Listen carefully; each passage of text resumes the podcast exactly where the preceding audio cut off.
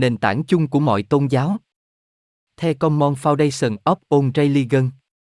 Bản dịch hành như 2008. Trước khi tiến hành thuyết trình, tiên khởi tôi xin bày tỏ lòng biết ơn sâu sắc của bà Blavati, bạn đồng lưu bác học của tôi, và chính tôi về sự hoan nghênh nồng nhiệt và đặc biệt mà ủy ban của quý vị đã dành cho chúng tôi khi vừa chân ướt chân ráo tới đây, và việc tụ tập đông đảo bao gồm một số lớn những người có giáo dục thuộc chủ tịch đoàn. Như vậy chúng tôi có thêm một bằng chứng nữa về sự kiện công tác của chúng tôi ở Ấn Độ đã tiến triển nhờ được giới trí thức ở bán đảo Ấn Độ giám sát với sự chú tâm triều mến. Một lần nữa, khi lần đầu tiên viếng thăm thị trấn của chủ tịch đoàn, chúng tôi thấy mình hòa lẫn vào những người bạn mà không thể hiểu lầm được việc họ thành thật hoan nghênh chúng tôi, điều đó chắc chắn chứng tỏ rằng người ta không đón tiếp chúng tôi như những kẻ xa lạ mà là những người anh em từ vùng đất xa xôi trở về với dân tộc của mình. Chúng tôi hy vọng rằng những mối liên hệ anh em mà chúng tôi đã tạo ra với nhau có lẽ chẳng bao giờ bị cắt đứt mà sẽ càng ngày càng lớn mạnh hơn khi thời gian khiến cho tất cả chúng ta thấy mình cần phải thống nhất nỗ lực vì chính nghĩa thiên liêng phục vụ cho quyền lợi của Ấn Độ. Tôi tin rằng quý vị sẽ kiên nhẫn chú ý tới những tư tưởng mà giờ đây tôi sẽ trình bày để cho quý vị xem xét. Theo ông Herbert Spencer thì tôn giáo là một thực tại lớn lao, tôi xin nói là lớn nhất, và là một sự thật vĩ đại, không kém phần là một yếu tố bản thể và bất hoại trong bản chất con người. Ông chủ trương rằng các định chế tôn giáo trên thế giới đều biểu diễn một tình cảm chân thực phổ biến khắp thế giới trong nhân loại cũng đúng sự thật như bất kỳ định chế nào khác. Ta không được lẫn lộn những điều mê tín dị đoan thêm thắt vào, chúng đã tràn lan và làm xuyên tạc tình cảm tôn giáo, với bản thân tình cảm tôn giáo. Điều này xảy ra quả thật là một lỗi lầm đầy ác ý đối với cả những nhà tôn giáo lẫn những người chống tôn giáo khi quét sạch những khối u nhọc này, khoa học luôn luôn đưa chúng ta tới gần sự thật căn bản và do đó nó phục vụ và là thân hữu với tôn giáo chân chính. Căn bản của sự thật là một bình nguyên rộng lớn gồm một tảng đá mà thượng tầng kiến trúc thần học của thế giới được xây dựng trên đó. Theo như tựa đề trong bài thuyết trình của chúng tôi thì đó là nền tảng chung của mọi tôn giáo. Thế thì nó là cái gì vậy? Tảng đá ấy là cái gì? Đó là một khối hỗn hợp mà thành phần cấu tạo có nhiều hơn một yếu tố. Trước hết ta cần có ý niệm là một bộ phận trong bản chất con người không hề mang tính vật lý, kế đó là ý niệm về việc bộ phận phi vật lý này vẫn tiếp tục tồn tại sau khi cái xác chết, thứ ba là có tồn tại một nguyên thể vô cực ẩn bên dưới mọi hiện tượng, thứ tư là có một mối quan hệ nào đó giữa nguyên thể vô cực này và bộ phận phi vật lý của con người. Cả nhà khoa học lẫn nhà thần học giờ đây đều công nhận sự tiến hóa của quan niệm lớn lao hơn bắt nguồn từ quan niệm trí thức thấp kém hơn theo cái trình tự phân bậc này.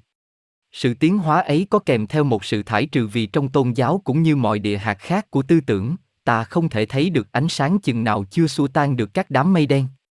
Sự thật nguyên thủy là ánh sáng còn thần học là các đám mây và chúng vẫn cứ là đám mây mặc dù chúng lóng lánh với mọi sắc thái của quan phổ. Bái vật giáo, việc thờ cúng động vật, sùng bái anh hùng, thờ cúng tổ tiên, sùng bái thiên nhiên, sùng bái kinh sách, thuyết đa thần, độc thần, hữu thần, linh thần, vô thần, duy vật, bao gồm cả thuyết vật chứng, thuyết bất khả tri, việc mù quáng tôn thờ ngẫu tượng, việc mù quáng tôn thờ lò đúc, đó là thủy và chung của mọi tư tưởng tôn giáo thuộc loài người, là thước đo mức độ mù quáng tương đối về tâm linh. Mọi khái niệm này đều phải đi qua một lăng kính duy nhất đó là tâm trí con người. Chính vì thế mà chúng ta mới bất toàn, không phù hợp, mang tính nhân bản xiết bao. Một con người chẳng bao giờ thấy được trọn cả ánh sáng bằng cách nhìn từ bên trong cơ thể mình ra bên ngoài, cũng giống như người ta không thể thấy được ánh sáng thanh thiên bạch nhật qua kính cửa sổ đã bị bụi làm cho mờ tối hoặc nhìn thấy những ngôi sao qua một thấu kính phản chiếu lem luốc. Tại sao vậy? Bởi vì các giác quan của thể xác chỉ thích ứng với những sự vật của cõi hồng trần và tôn giáo thì vốn thuộc về siêu việt. Sự thật của tôn giáo không phải là một điều mà ta quan sát được bằng giác quan hồng trần, song đó là một điều để cho trực giác thông linh kiểm nghiệm kẻ nào chưa phát triển được quyền năng tâm linh này thì y không thể biết được tôn giáo như là một sự kiện, y chỉ có thể chấp nhận nó là một tính điều hoặc tô vẽ nó cho bản thân coi như là một sự đa cảm của xúc động. Sự ngu tín là cái khẩu hiệu mà người ta khoác lên một xúc cảm, còn sự bồng bột là một khẩu hiệu khác dành cho xúc cảm khác. Ẩn sau cả hai thứ này là sự đa nghi vốn cũng đe dọa cả hai thứ. Cũng giống như con người, tôn giáo cũng trải qua nhiều giai đoạn, một là tuyên cáo, tuyên truyền tử vì đạo, hai là chinh phục, tín ngưỡng, ba là lơ là, tự phê bình, bốn là suy đồi, ngoan cố bám lấy hình thức, năm là đạo đức giả, sáu là thỏa hiệp, bảy là suy thoái và diệt vong. Và cũng giống như loài người, Không một tôn giáo nói chung nào mà không lần lượt trải qua những giai đoạn ấy.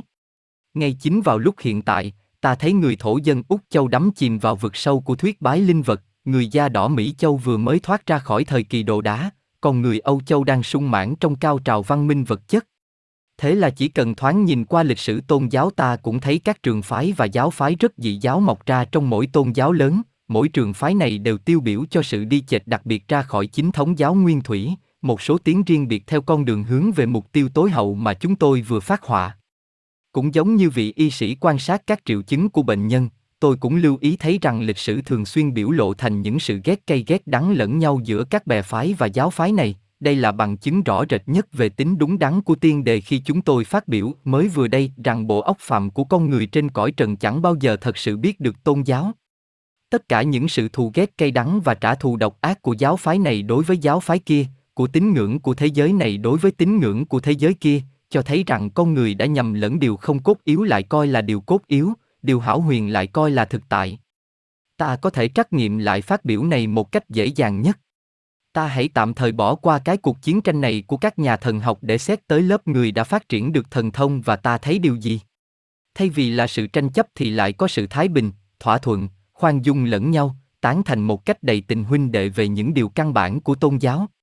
Cho dù tín ngưỡng công truyền của họ ra sao đi nữa thì họ vẫn cao cả hơn và vượt xa tín ngưỡng ấy, sự thánh thiện bẩm sinh và bản chất hiền hòa của họ đã mang lại sức sống và sức mạnh cho giáo hội mà họ đại diện, họ là những đóa hoa của cái cây nhân loại, là anh em của toàn thể loài người, vì họ biết đâu là cái ánh sáng tỏa chiếu đằng sau những đám mây, họ thấy được cùng một tảng đá bên dưới nền móng của mọi giáo hội.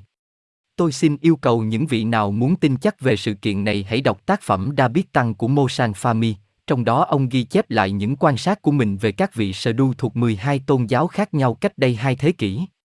Kẻ đa nghi thời này ác bảo rằng, cứ chấp nhận mọi tiên đề ấy đi thì làm sao ông có thể chứng minh cho tôi biết rằng khoa học đã chẳng quét sạch mọi giả thuyết tôn giáo ấy cùng với các thần thoại, huyền thoại, điều mê tín dị đoan và những điều cồng kềnh khác. Được thôi, tôi xin trả lời rằng, có đấy. Thông thiên học đang được xây dựng ngay chính trên cái đường lối dữ liệu ấy. Một số người nghĩ rằng chúng tôi chống đối lại khoa học, nhưng ngược lại, chúng tôi nồng nhiệt ủng hộ khoa học chừng nào nó chưa bắt đầu giáo điều hóa những sự kiện mới xuất phát từ những dữ liệu đã biết nhưng chưa hoàn chỉnh. Khi khoa học đạt tới mức giáo điều như vậy thì chúng tôi sẽ thách đố nó, chiến đấu chống lại nó hết sức mình cũng chẳng khác nào khi chúng tôi chiến đấu chống lại sự giáo điều trong thần học. Đó là vì theo ý tôi thì chẳng có gì quan trọng khi bạn mù quáng tôn thờ một vật linh, một con người, một quyển kinh sách hoặc một cái lò đúc, đó cũng đều là việc mù quáng sùng bái ngẫu tượng, khoa học có thể và đã từng độc ác vô lương tâm theo một đường lối giống như giáo hội đã từng như vậy.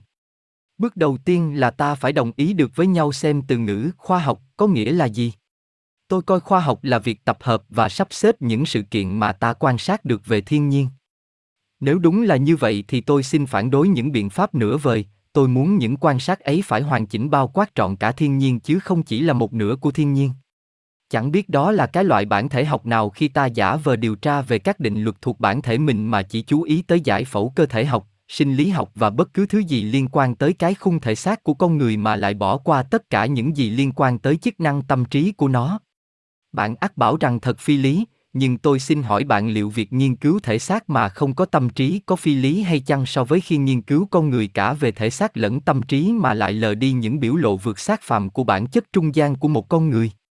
Bạn ắt muốn tôi định nghĩa xem tôi ngụ ý muốn nói gì về cái bản chất trung gian và những biểu lộ vượt xác phạm tôi xin thực hiện điều ấy bằng cách bắt đầu với đề nghị rằng nơi một con người có nhiều hơn mức ta có thể đốt nó bằng lửa, dùng cọp để ăn thịt nó, dùng nước để làm cho nó chết đuối dùng dao để chặt nó ra thành từng mảnh hoặc chôn vùi nó dưới đất để cho thối rửa Nhà duy vật ắt chối bỏ điều này, nhưng việc đó chẳng có gì quan trọng, ta có thể dễ dàng chứng tỏ đề nghị nêu trên cũng giống như chứng tỏ y là một con người. Ở Âu Tây có một khoa học được gọi là tâm lý học, đây là việc gọi không chính xác, thật ra đó là một loại môn học khác nhưng ta chẳng cãi nhau về từ ngữ làm chi. Được thôi, khi bạn thử phân tích ý niệm của phương Tây ẩn bên dưới thuật ngữ tâm lý học này thì bạn ắt phát hiện ra rằng nó chỉ liên quan tới những biểu lộ trí thức bình thường và bất bình thường của bộ óc. Một lớp nhà khoa học, nhất là những nhà tâm thần học nghiên cứu về bệnh điên, quả quyết rằng tâm trí là chức năng của não thất bằng chất xám thuộc các thùy của bộ óc. Nếu ta làm tổn thương bộ óc bằng bất kỳ một hình thức tai nạn nào, thì cảm giác bị cắt đứt, tư tưởng ngưng tồn tại, tâm trí bị tiêu diệt, thế là biến mất thực thể biết suy tư do đó có trách nhiệm. Mọi thứ còn lại chỉ là cái xác chết thối rữa và trước khi có tai nạn thì từ cái xác chết thối rữa này có năng lượng điện từ nảy sinh ra mọi thứ phân biệt con người với con thú thấp nhất, cũng giống như hoa sen mọc giữa buồn. Phe chống lại thì khẳng định rằng bộ óc là cơ quan của tâm trí, là bộ máy để biểu lộ tâm trí và cái điều gì đó biết suy tư nơi con người vẫn còn suy nghĩ và vẫn còn tồn tại cho dẫu bộ óc đã tan nát, cho dẫu con người đã chết. Một đằng thì suy nghĩ theo luận điệu của khoa học duy vật, một đằng thì suy tư theo lối của giáo hội Kitô và của số đông cái gọi là các nhà thần linh học hiện đại. Phái duy vật coi con người là đơn nhất, là một bộ máy biết suy tư, phái kia coi con người là lưỡng tính, một tổ hợp của phần xác và phần hồn. Trong cả hai trường phái này không hề có chỗ đứng cho một bản chất trung gian. Thật ra thì thỉnh thoảng bạn cũng thấy có một lời bóng gió thoáng qua nào đó về một nguyên khí thứ ba cao siêu hơn tức tinh thần, chẳng hạn như trong kinh tân ước của Kitô giáo, Thánh thư Thessalonia, v 23, khi Thánh Paul bảo rằng, tôi xin cầu nguyện Thiên Chúa cho trọn cả tinh thần, phần hồn và phần xác của quý vị được bảo tồn không bị tì vết cho đến khi Chúa Giêsu Kitô phục lâm. Đây là một phát biểu cho dù lành mạnh đối với thần học thì lại mơ hồ chết người và phi chính thống đối. Với khoa học, nhưng trọn cả sự lơ mơ trong giáo huấn Kitô cũng như giáo huấn của đồng cốt đều ủng hộ cho thuyết lưỡng tính này, khi thể xác chết đi thì nguyên thể thứ nhì bước vào đời sinh hoạt mới mẻ của riêng mình cho đến khi nó đạt được một trạng thái theo định đề một là tốt hẳn hai là xấu hẳn. Giờ đây thì những nhà quan sát có kinh nghiệm về hiện tượng đồng cốt đều đã thấy nhiều hình linh hoạt hoặc sự xuất hiện ít nhiều có thực chất của những người chết, họ coi đó là phần hồn của người chết trở về viếng thăm lại địa hạt của người còn sống. Họ chẳng có ý niệm gì về cái bản chất trung gian này. Nhưng các triết gia Ấn Độ đã phân tích con người sâu xa hơn nhiều. Thay vì là một bộ phận đơn giản hoặc một cặp lưỡng tính thì con người bao gồm không ít hơn bảy nhóm riêng biệt theo sự quả quyết của các triết gia Ấn Độ. Đó là một Thể vật chất tức Stala 2. Lingasa 3. Nguyên sinh khí tức gia 4. Karmapa, sinh ra thành Mivipa 5. Trí khôn ngoan của ốc phàm, tức hồn thú, Manas 6. Trí tuệ tâm linh tức Budi 7. Tơ mơ và sự phân tích của họ tỉ mỉ đến nỗi mỗi một trong các nhóm này lại được chia thành bảy nhóm nhỏ. Nói chung thì các nguyên khí thứ nhất, thứ tư và thứ bảy đánh dấu biên giới của con người tam phân tức tam bội. Và nguyên khí thứ tư ở ngay giữa sát phàm, Stala, với tờ mờ tức nguyên khí vĩnh hằng thiên liêng, nguyên khí thứ tư này chính là bản chất trung gian mà chúng ta đang tìm kiếm. Bây giờ thì người ta hỏi chúng tôi một câu tiếp nữa là liệu nguyên khí thứ tư Mivipa tức sông trùng thể, đáp bờ, này của con người là thông minh hay không thông minh, là vật chất hay tinh thần, kế nữa liệu ta có thể dùng khoa học để giải thích hoặc chứng minh được sự tồn tại của nó hay không? Chúng tôi xin lần lượt xét tới những điều này. Tự thân cái sông trùng thể ấy chẳng qua chỉ là một đám hơi, một mớ sương mù hoặc một hình thể rắn chắc tùy theo trạng thái ngưng tụ tương đối của nó. Xét vì bên ngoài cơ thể có một loạt tình huống về khí quyển, điện, từ, địa từ và những tình huống khác cho nên hình tướng này có thể không ai thấy được, thế nhưng nó có thể gây ra những tiếng động hoặc bày ra những cuộc trắc nghiệm khác về sự hiện diện của nó. Xét tới một loạt những tình huống khác thì nó có thể hữu hình nhưng giống như một đám sương mù. Khi xét tới một loạt tình huống thứ ba thì nó có thể ngưng tụ để hoàn toàn thấy được hoặc thậm chí sờ mó được ta có thể lấp đầy hết bộ sách này đến bộ sách khác chỉ bằng vào những đoạn văn tóm tắt các trường hợp đã được ghi chép lại về các cuộc thăm viếng hiện hình này đôi khi hình tướng ấy biểu lộ sự thông minh nó biết nói đôi khi nó chỉ có thể hiện hình ra, tôi đang nói tới việc người chết hiện hình. Bản thân tôi thấy hơn 500 cuộc hiện hình như thế ở một địa điểm nơi nước Mỹ mà còn có cả trăm ngàn người khác cũng thấy, tôi đã tường thuật lại kinh nghiệm của mình dưới dạng một quyển sách mà một số nhà khoa học lỗi lạc ở Âu Tây đã ca tụng là một bản ghi chép công phu về những điều quan sát chính xác theo khoa học.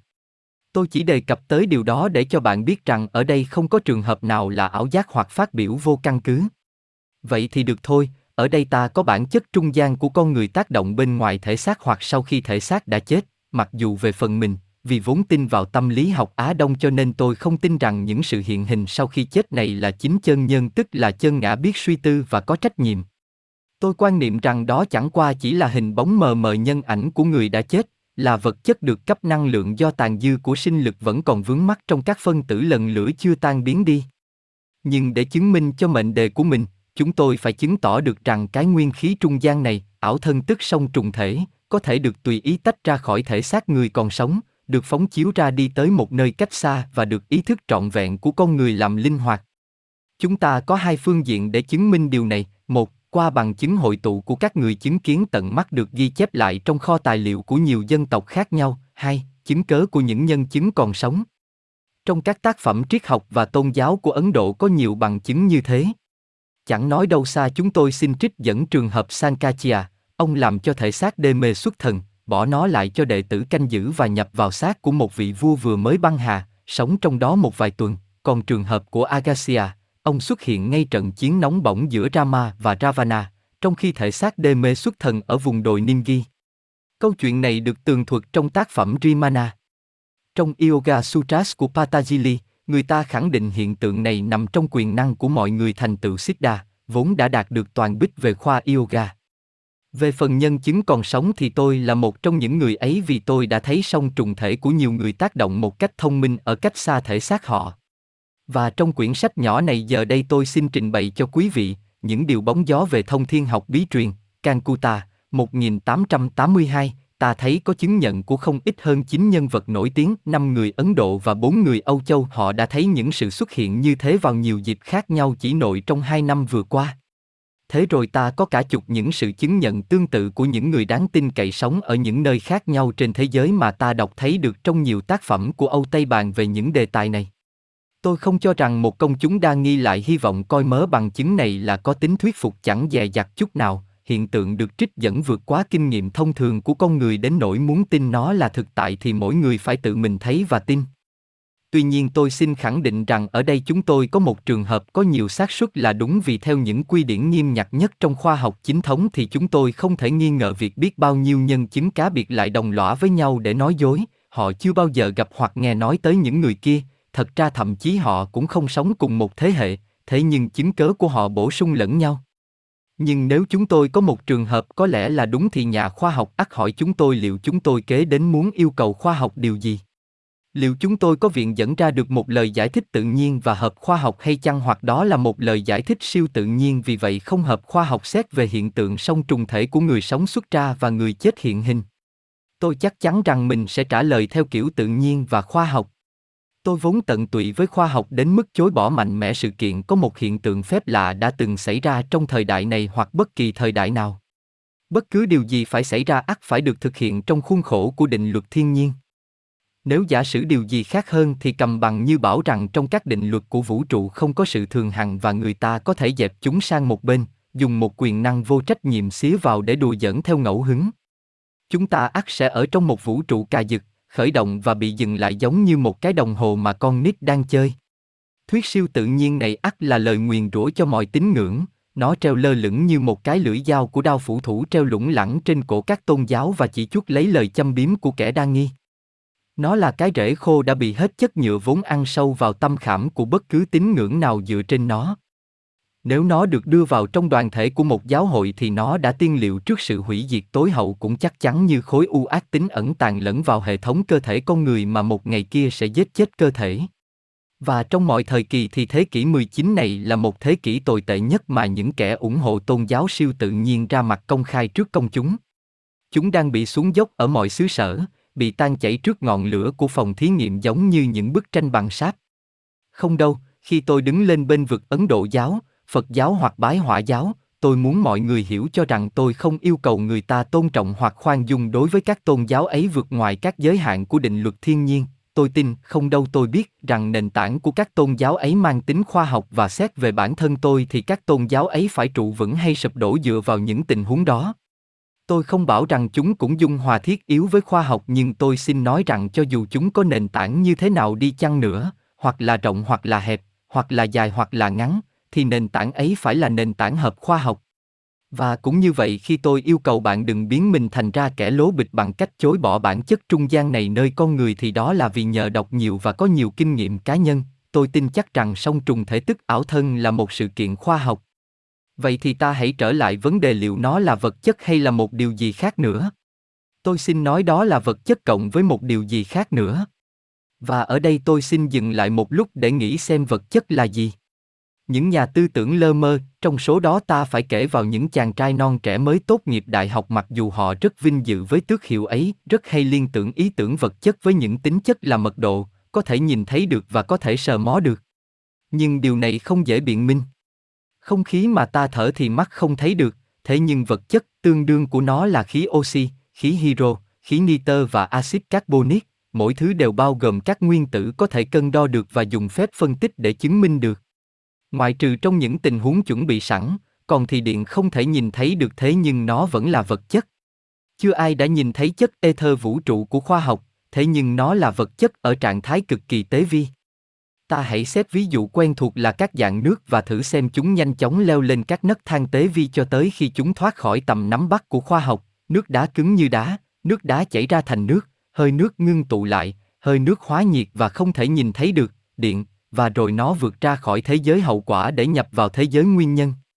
Vậy thì khi đã có sẵn lời cảnh báo này, xin các bạn trẻ đầu óc còn quá nóng nảy thuộc trường đại học Matra đừng có cãi lại tôi khi tôi bảo rằng triết lý của Ấn Độ về con người thích hợp với những đường lối của khoa học hiện đại, khít khao hơn triết lý của Kitô hữu siêu tự nhiên hoặc của nhà khoa học duy vật. Ta đã thấy cũng như các dạng lần lượt của nước leo lên tới tận thế giới vô hình, cũng vậy, ở đây triết lý bí truyền của Ấn Độ giáo cung cấp cho ta một loạt phân bậc những sự bố trí phân tử trong cơ cấu tổ chức của con người, ở đầu bên này là khối cụ thể xác phàm, còn ở đầu bên kia là điều tinh vi cuối cùng tên là tơ mờ, tức tinh thần. Nhưng làm thế nào mà tất cả những điều này lại tồn tại cùng nhau trong một tổ hợp duy nhất, phải chăng con người giống như một cái tổ gồm những chiếc hộp hoặc những chiếc giỏ lồng vào nhau, hay là ông ngụ ý muốn nói rằng có một điều phi lý về khoa học khi hai sự vật có thể chiếm cùng một không gian trong cùng một lúc? Đây là một thắc mắc bên lề phát sinh từ thắc mắc chính yếu, nhưng chúng ta phải xử trí nó trước. Vậy thì tôi xin nói theo như người ta giải thích cho tôi biết thì mỗi một trong nhiều tập hợp nguyên tử hợp thành bảy bộ phận của con người đều chiếm chỗ trong khoảng không gian xen kẽ giữa hai tập hợp nguyên tử thô trực kế tiếp nhau. Chúng được tập trung xét về nhiều loại năng lượng ở trong cái mà người Ấn Độ gọi là Sadadam, tức trung tâm sinh lực mà đỉnh cao là Sasam nơi tơ mờ ngự. Điểm tối cao này ở trên đỉnh đầu, những điểm khác ở chót xương sống, bụng dưới, rúng, tim, cuốn họng và trung tâm xoan trán. Vậy thì các nguyên tử Budi thấm nhuần khoảng xen kẽ của Manas, các nguyên tử Manas thấm nhuần khoảng xen kẽ của Kamapa, các nguyên tử của Kamapa thấm nhuần khoảng xen kẽ của Gia, các nguyên tử của Gia thấm nhuần khoảng xen kẽ của sát phạm, Stala. Và vì mỗi lớp thô hơn đều chứa đựng các hạt của mọi nguyên khí tinh vi hơn cho nên sát phạm là cái vỏ thô nhất mà nhiều bộ phận của con người phức hợp được chứa đựng trong đó. Thấm nhuần và cấp năng lượng cho tất cả chính là tờ mờ, tức cái năng lượng tối hậu không ai hiểu nổi khi chỉ dùng các giác quan của sát phạm. Brahman có mô tả cho con người về tơ mờ trong Daikya Upanishad bằng cách nói rằng, con không phải là cái này, không phải là cái kia, cũng chẳng phải là cái thứ ba, cũng chẳng phải là bất cứ điều gì mà tâm trí có thể lĩnh hội được nhờ vào các nhận thức của thể xác. Thi sĩ bình dân Telugu đã miêu tả hay ho và bóng bẩy ý tưởng này trong bài thơ Sama Ajaniam, vật chất vũ trụ, trong đó Sutter, bản thân bà là nhân cách hóa của Prakriti, được các con gái và vợ của các Triship yêu cầu chỉ rõ chồng mình, nhưng vì khiêm tốn nên bà không chỉ ra. Bấy giờ các phụ nữ lần lượt chỉ một số người đàn ông khác nhau, mỗi lần chỉ lại hỏi, đây có phải là chồng bà không? Bà trả lời không, nhưng khi họ chỉ tới Rama thì bà im lặng vì thậm chí bà không thể nói tới vị chúa tể của lòng mình trước mặt những kẻ xa lạ. Do đó thi sĩ muốn ta hiểu rằng trong khi ta có thể tha hồ nói tờ mờ không phải là gì, thì khi bắt buộc phải nói xem tờ mờ là cái gì, ta ắt phải im lặng vì lời lẽ không có khả năng diễn tả được ý tưởng cao siêu. Bây giờ ta đã chuẩn bị sẵn sàng để trả lời hai thắc mắc mà nhà phê bình tưởng tượng nêu ra. Khi được phóng ra một cách hữu thức vượt ngoài tầm thể xác nhờ vào năng lượng phát triển của một điểm đạo đồ về khoa học huyền bí, Karmapa chứa trong nó mọi manas và buddhi, kể cả chiếc tham và ankaram, ngã chấp, tức là trí tuệ và trí huệ tâm linh. Điểm đạo đồ rời bỏ cái vỏ phàm tục của mình, bỏ lại da và lingasa trong đó và nhất thời sống, suy nghĩ và hành động trong cái sông trùng thể này của bản thân. Trạng huống nguyên tử của nó ít thô trượt hơn trạng huống của xác phàm cho nên nó có quyền năng cao về mặt di chuyển và nhận thức. Các hàng rào vốn ngăn cản được cơ thể, chẳng hạn như các bức vách của một căn phòng, không thể chặn đứng được nó vì các hạt của nó có thể đi xuyên qua các kẻ vật chất thô trượt hợp thành bức vách. Chính trong thế giới nội tâm mà nó có thể đi du hành qua không gian giống như tư tưởng vốn bản thân là một dạng năng lượng. Hoặc nếu muốn thì điểm đạo độ có thể chỉ cần phóng ra một hình ảnh vô trí của bản thân khiến cho nó xuất hiện ở nơi mà mình có thể tập trung tư tưởng của mình. Tùy theo điểm đạo đồ muốn mà hình ảnh ấy chẳng qua chỉ là một hình ảnh hảo huyền hay là chính bản ngã của mình, nó có thể chỉ là vật chất không thôi hoặc là vật chất cộng với bản thân y. Khi chúng tôi tường thuật về bản chất trung gian của một người xét theo khoa học thì tôi đã chứng tỏ rằng chúng ta có thể làm như vậy qua việc tập hợp các chứng cớ và bằng cách quan sát cá nhân. Chúng tôi có thể nói thêm rằng ta có thể có thêm bằng chứng nữa bằng những phương pháp tốt hơn và bảo đảm hơn hết đó là việc bản thân ta hãy trải qua một khóa tự rèn luyện cần thiết để có thể phóng chiếu được song trùng thể của chính mình. Đó là vì đây không phải là khoa học đặc quyền dành cho một vài cá nhân được ưu đãi mà là một khoa học chân chính dựa trên định luật thiên nhiên và bên trong tầm với của bất cứ người nào có đủ điều kiện. Người nông dân thấp hèn nhất cũng có thể vén được bức màn bí mật như vị quân vương kiêu hãnh nhất hay là vị tu sĩ có địa vị tôn quý nhất. Nhưng người ta thường thắc mắc, tại sao những bí mật này lại không được công khai đối với thế giới cũng thoải mái như các chi tiết trong hóa học hoặc bất cứ ngành tri thức nào khác? Đối với một kẻ lý luận hời hợt thì cũng tự nhiên thôi khi thắc mắc như vậy, nhưng đây không phải là một thắc mắc lành mạnh. Sự khác nhau giữa khoa học tâm linh và khoa học vật lý cốt ở chỗ ta chỉ có thể học được khoa học tâm linh bằng cách tự triển khai các thần thông. Không một giáo sư đại học nào có thể triển khai chúng giúp bạn cũng như bất kỳ người bạn, thân bằng quyến thuộc nào khác, bạn phải tự triển khai chúng cho bản thân. Liệu có một người nào khác lại có thể học giúp bạn môn âm nhạc, tiếng Bắc Phạn, hoặc hội họa hoặc điêu khắc hay chăng? Liệu có một người nào khác có thể ăn, ngủ hoặc cảm thấy ấm cúng hay lạnh lẽo, hoặc tiêu hóa hoặc thở hít giúp bạn hay chăng? Thế thì tại sao bạn lại trông mong y học tâm lý dùm bạn? Cho dù bạn có trông mong điều ấy đến đâu đi chăng nữa thì dù sao y cũng không thể làm được điều đó và đấy là câu trả lời tối hậu cho mọi kẻ thắc mắc như thế. Ta cũng không hoàn toàn chắc chắn được rằng cho dù bạn cố gắng nhiều như vậy, chưa chắc gì bạn đã triển khai được những quyền năng này cho bản thân. Liệu mỗi người đều có hay chăng năng khiếu về ngôn ngữ, âm nhạc, thi ca, khoa học hoặc triết học? Bạn biết rằng mỗi bộ môn này đều đòi hỏi một vài năng khiếu minh bạch nào đó và nếu bạn không có năng khiếu thì bạn không bao giờ trở thành một nhạc sĩ, thi sĩ, khoa học gia hoặc triết gia được. Các ngành khoa học vật lý rất khó lĩnh hội ngay cả khi bạn có năng khiếu tự nhiên, nhưng khoa học tâm linh còn khó hơn khoa học vật lý, tôi hầu như có thể nói rằng khó hơn mọi khoa học vật lý tổ hợp lại. Chính vì thế mà người ta đã mô tả chân sư là tinh hoa hiếm hoi của một thế hệ những người tìm hiểu, quyển thế giới huyền bí của ông Sinet trang 101, và mọi thế hệ Suhu chân chính đều được tôn vinh là một bậc siêu nhân. Người ta chỉ áp dụng từ ngữ này cho Ngài theo nghĩa Ngài đã vượt trên những nhược điểm, thành kiến và vô minh của đồng loại.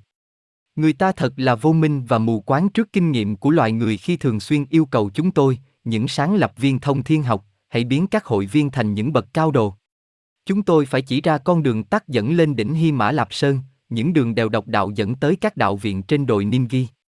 Thiên hạ không sẵn lòng làm việc và chịu khó để thu lượng kiến thức giống như tất cả những người đã có được kiến thức từ trước đến nay mà họ chỉ muốn leo lên một cái toa xe hạng nhất để được thẳng tới đằng sau bức màn che bí mật nữ thần Isis.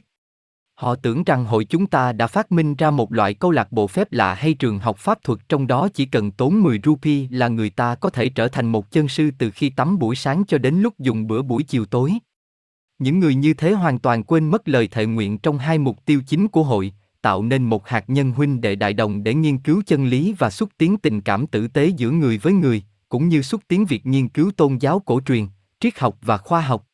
Họ không chịu đánh giá cao cái bộ phận thuần túy vị tha này trong công trình của hội, họ dường như cũng chẳng nghĩ rằng đó là một điều cao quý và đáng công lao nhất khi phải vất vả vì hạnh phúc và sự thức tỉnh của loài người. Họ có một óc tò mò không nguôi muốn chứng kiến những phép lạ và trong nhiều trường hợp họ chẳng chịu khảo cứu về những động cơ thúc đẩy ẩn tàng của Minh Triết mà chỉ ngồi một chỗ miệng há hốc ra, lưỡi thè lè thắc mắc xem người ta làm cái mánh lưới ấy như thế nào và cái mánh lưới tiếp theo sẽ ra sao.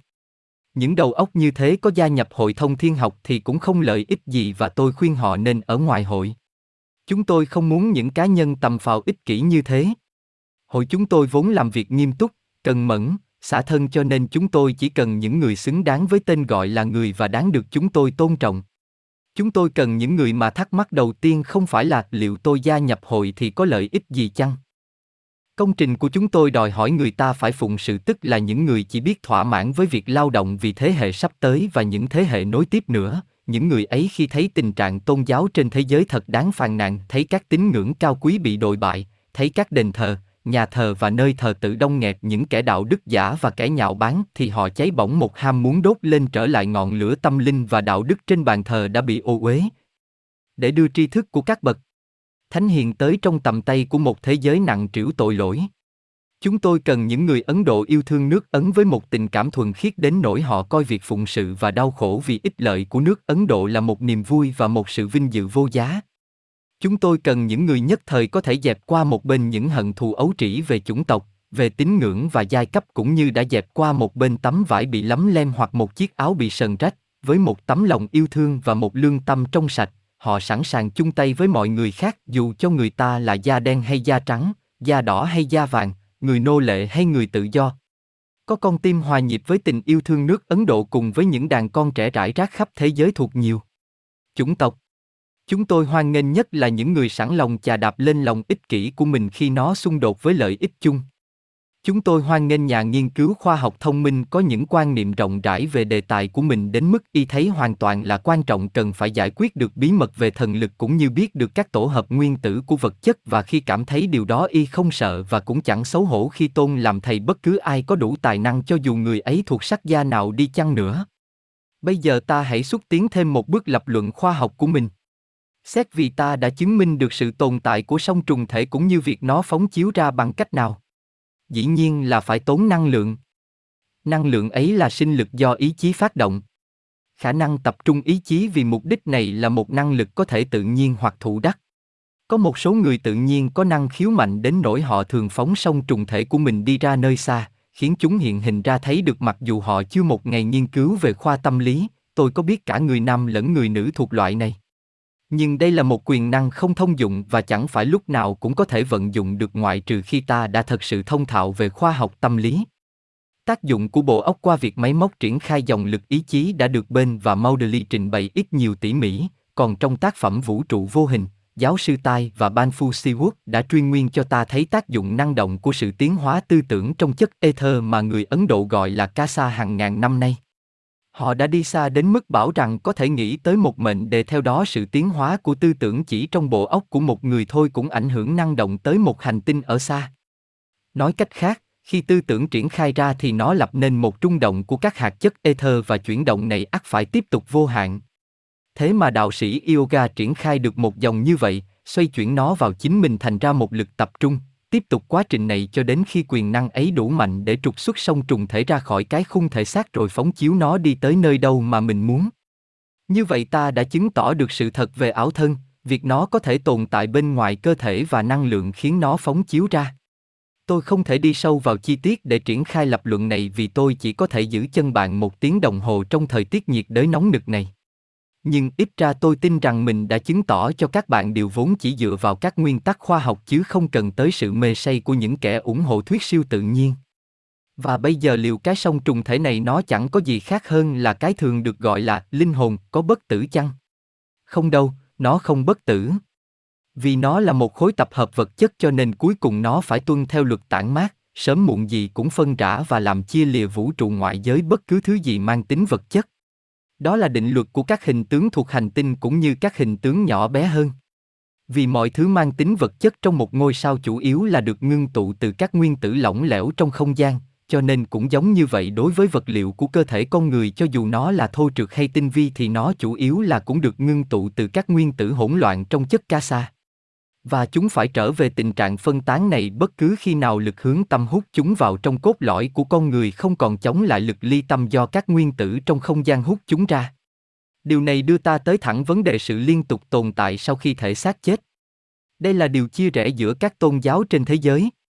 Phái nhị nguyên khẳng định rằng linh hồn lên thiên đường hoặc xuống địa ngục để được ân thưởng hoặc chịu phạt đời đời tùy theo hành vi mà nó thực hiện khi còn ở trong thể xác.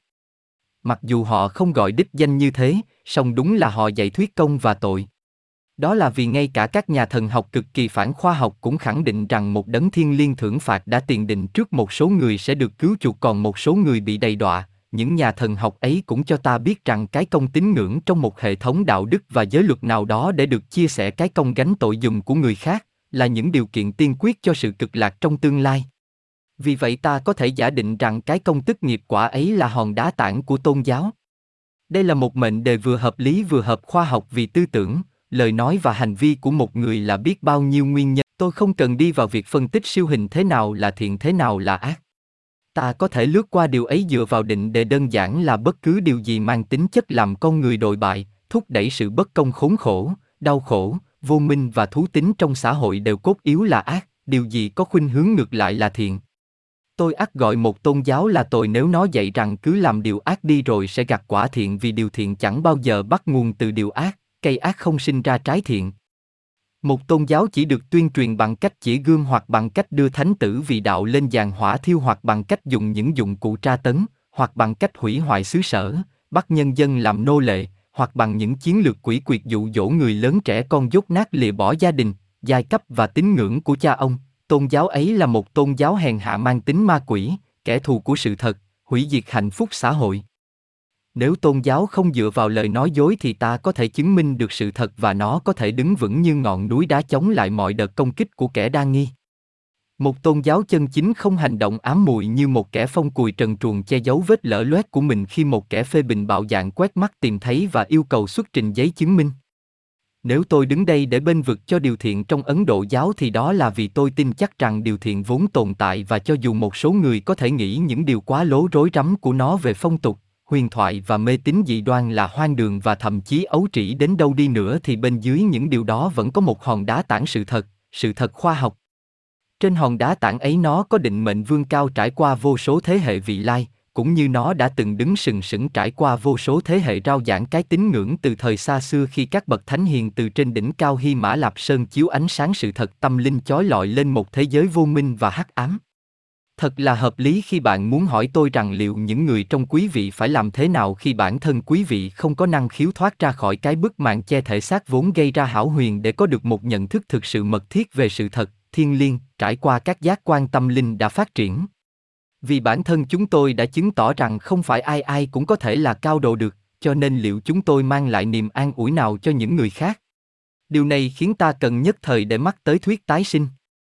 Nếu cái quãng nhỏ cuộc đời này mà giờ đây chúng ta đang trải qua là toàn bộ kiếp sinh tồn của con người, nếu bạn và tôi chưa bao giờ sống trước khi và sẽ chẳng bao giờ sống trở lại thì ắt chẳng có một tia hy vọng để hiến cho bất cứ tâm trí nào không thể tự tử về mặt trí thức vì mù quáng tin tưởng.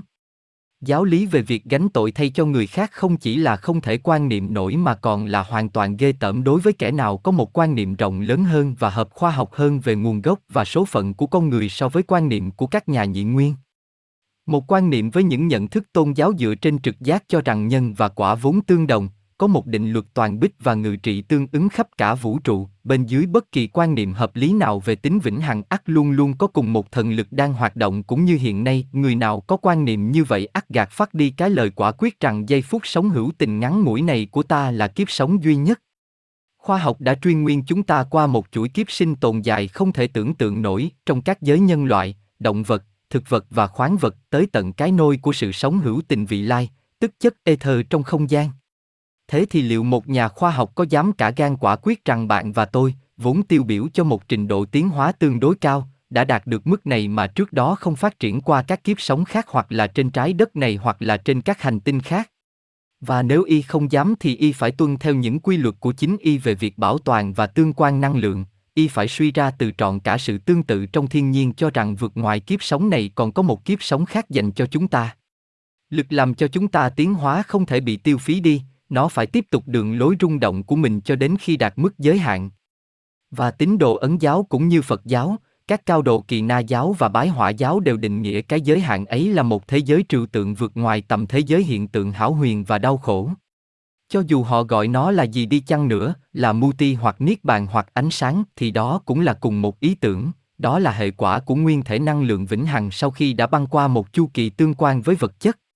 Bản chất trung gian nói chung chẳng bao giờ đạt được cái giới hạn tối hậu ấy vì nó mang tính vật chất xét về hình tướng, kích cỡ, màu sắc và các mối quan hệ nguyên tử, do đó nếu ta gọi nó là phần hồn thì ta có thể nói rằng phần hồn không bất tử bởi vì điều gì mang tính vật chất đều luôn luôn có khuynh hướng trở lại tình trạng nguyên tử sơ thủy. Và khi lập luận theo những tiên đề này, triết gia ấn giáo dạy rằng điều thoát ra ngoài thế giới hiện tượng chính là tờ mờ tức tinh thần. Và thế là trong khi xét theo quan điểm ấn giáo thì thật chính xác khi ta bảo rằng phần hồn không bất tử, thế nhưng ta cũng phải nói thêm rằng tinh thần là bất tử bởi vì không giống như phần hồn tức bản chất trung gian, tờ mờ không chứa đựng các thành tố hữu hoại và có thể bị tiêu diệt mà có bản thể không thay đổi và vĩnh hằng. Sự lẫn lộn các từ ngữ, phần hồn và tinh thần giờ đây thông dụng xiết bao thì lại gây bối rối và có đầy ác ý xét về mức độ này. Ta không có lập luận nào chống lại thuyết tái sinh của Á Đông, theo đó ta không nhớ được những kiếp trước kia của mình. Ta đã quên hết 95% những diễn biến trong cuộc đời hiện nay của ta. Trí nhớ không thể hiện những mánh khóe tranh ma nhất. Mỗi người trong chúng ta đều có thể nhớ lại một diễn biến tầm phào nào đó trong các diễn biến thuộc trọn một ngày, một tháng hoặc một năm, thuộc các năm thơ ấu nhất của ta, và diễn biến ấy tuyệt nhiên chẳng hề quan trọng và xét theo biểu kiến cũng chẳng được dự tính ghi khắc không thể phai nhòa được lên ký ức nhiều hơn các diễn biến khác. Làm thế nào lại như vậy được? Và nếu việc hoàn toàn quên mất đa số những diễn biến trong đời mình không phải là bằng chứng cho thấy chúng đã không tồn tại một cách hữu thức vào lúc đó, thì việc ta quên mất toàn thể những kinh nghiệm trong các kiếp trước không hề là lập luận chống lại sự kiện có những kiếp trước kia. Tôi cũng chẳng cần phải vội và nói thêm rằng những lời tự xưng là nhớ được kiếp trước mà trường phái luân hồi hiện đại khẳng định liệu có phải là bằng chứng đáng tin cậy cho những kiếp đó hay chăng, cũng có thể lắm, tôi không nói đó chỉ là những mánh khóe tưởng tượng, những ảnh tượng trong trí não được gợi nên do những ảnh hưởng ngẫu nhiên ngoại lai. Vấn đề duy nhất đối với chúng ta đó là trong khoa học và khoa luận lý liệu ta có cần nêu định đề cho bản thân mình là có một loạt các kiếp sống ở đâu đó, vào nhiều lúc khác nhau. Và tôi nghĩ rằng ta phải trả lời khẳng định cho câu hỏi này. Như vậy sau khi đã công nhận có nhiều kiếp sống và trở lại với lập luận của mình, ta thấy rằng ngay cả khi bất cứ người nào trong số chúng ta không có khả năng đạt được quả vị cao độ trong kiếp này, thì y vẫn còn có khả năng đạt được quả vị ấy trong kiếp tới. Nếu chúng ta khởi sự thì chúng ta ắt tạo ta một nguyên nhân mà sớm muộn gì cũng tỷ lệ với năng lượng nguyên thủy, nguyên nhân ấy sẽ đưa ta tới quả vị cao độ, cùng với nó là hiểu biết những định luật ẩn tàng về bản thể, cũng như con đường phá vỡ xiềng xích của vật chất để đạt được giải thoát, muti. Và bước đầu tiên để khởi sự là phải tẩy rửa ta khỏi những thói quen ham muốn tai hại, từ bỏ những thành kiến vô lý, những giáo điều và sự thiếu khoan dung, cố gắng phát hiện điều cốt yếu là cơ bản và điều không cơ bản trong tôn giáo mà người ta giảng dạy, sống theo lý tưởng cao nhất về điều thiện, trí huệ và chánh niệm tâm linh mà người ta rút ra từ tôn giáo ấy, cũng như từ trực giác thuộc bản thể của chính mình.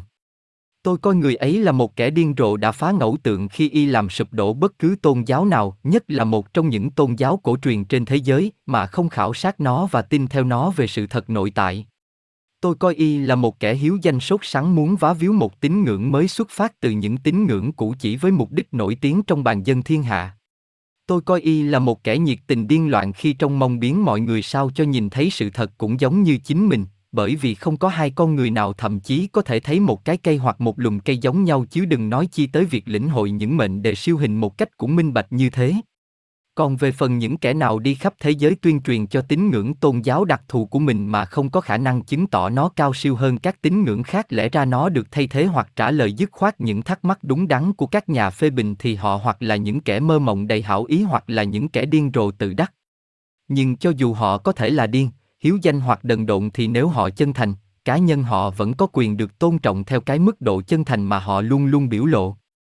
Trừ phi toàn thể thế giới sẵn sàng chấp nhận một thủ lãnh duy nhất không thể sai lầm và mù quáng chọn theo một tính điều duy nhất thì chỉ có một quy tắc khôn ngoan duy nhất bao giờ cũng phải được khoan dung đối với đồng loại của mình, đó là bản thân chúng ta luôn luôn có óc phán đoán què quặt và chẳng bao giờ được hoàn toàn tự do.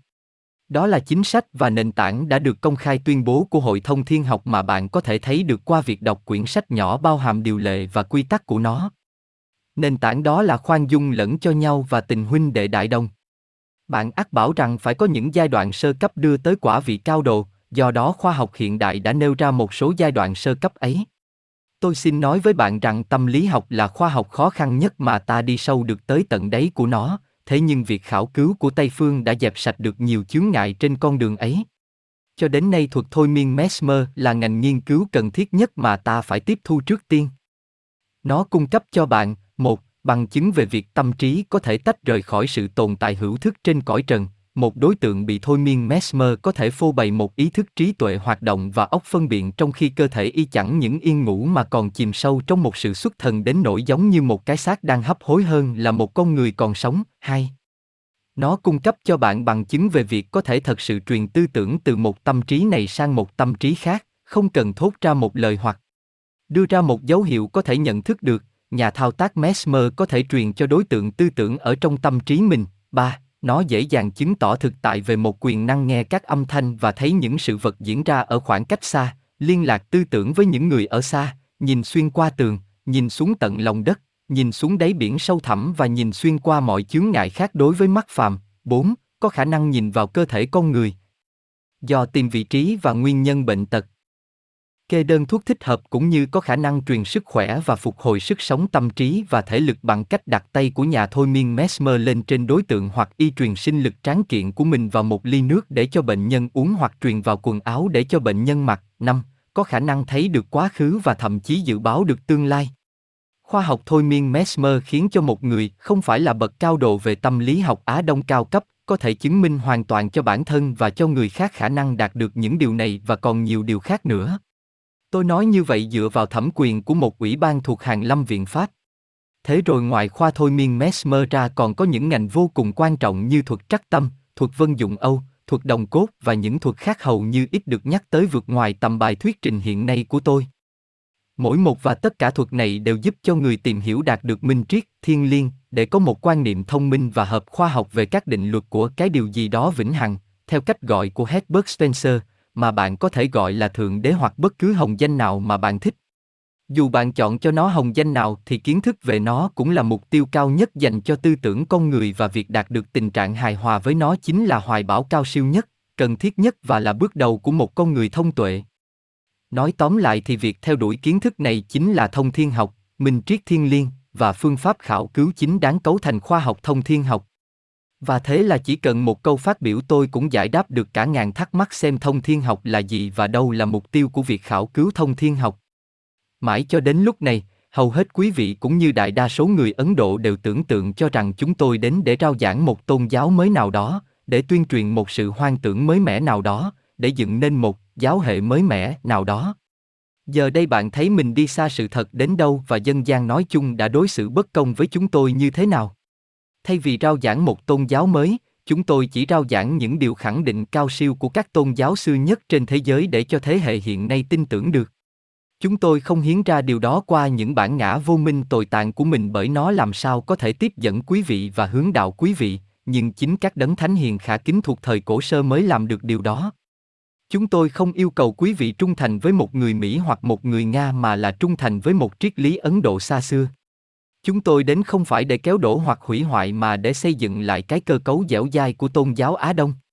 Chúng tôi yêu cầu quý vị giúp chúng tôi dựng nó lên trở lại không phải dựa trên bãi cát trôi ưa phản bội của đức tin mù quáng mà dựa trên nền tảng vững như đá của sự thật, rồi dùng xi măng gắn những viên đá rời rạc của nó dính cứng vào chất xi măng kết dính của khoa học hiện đại.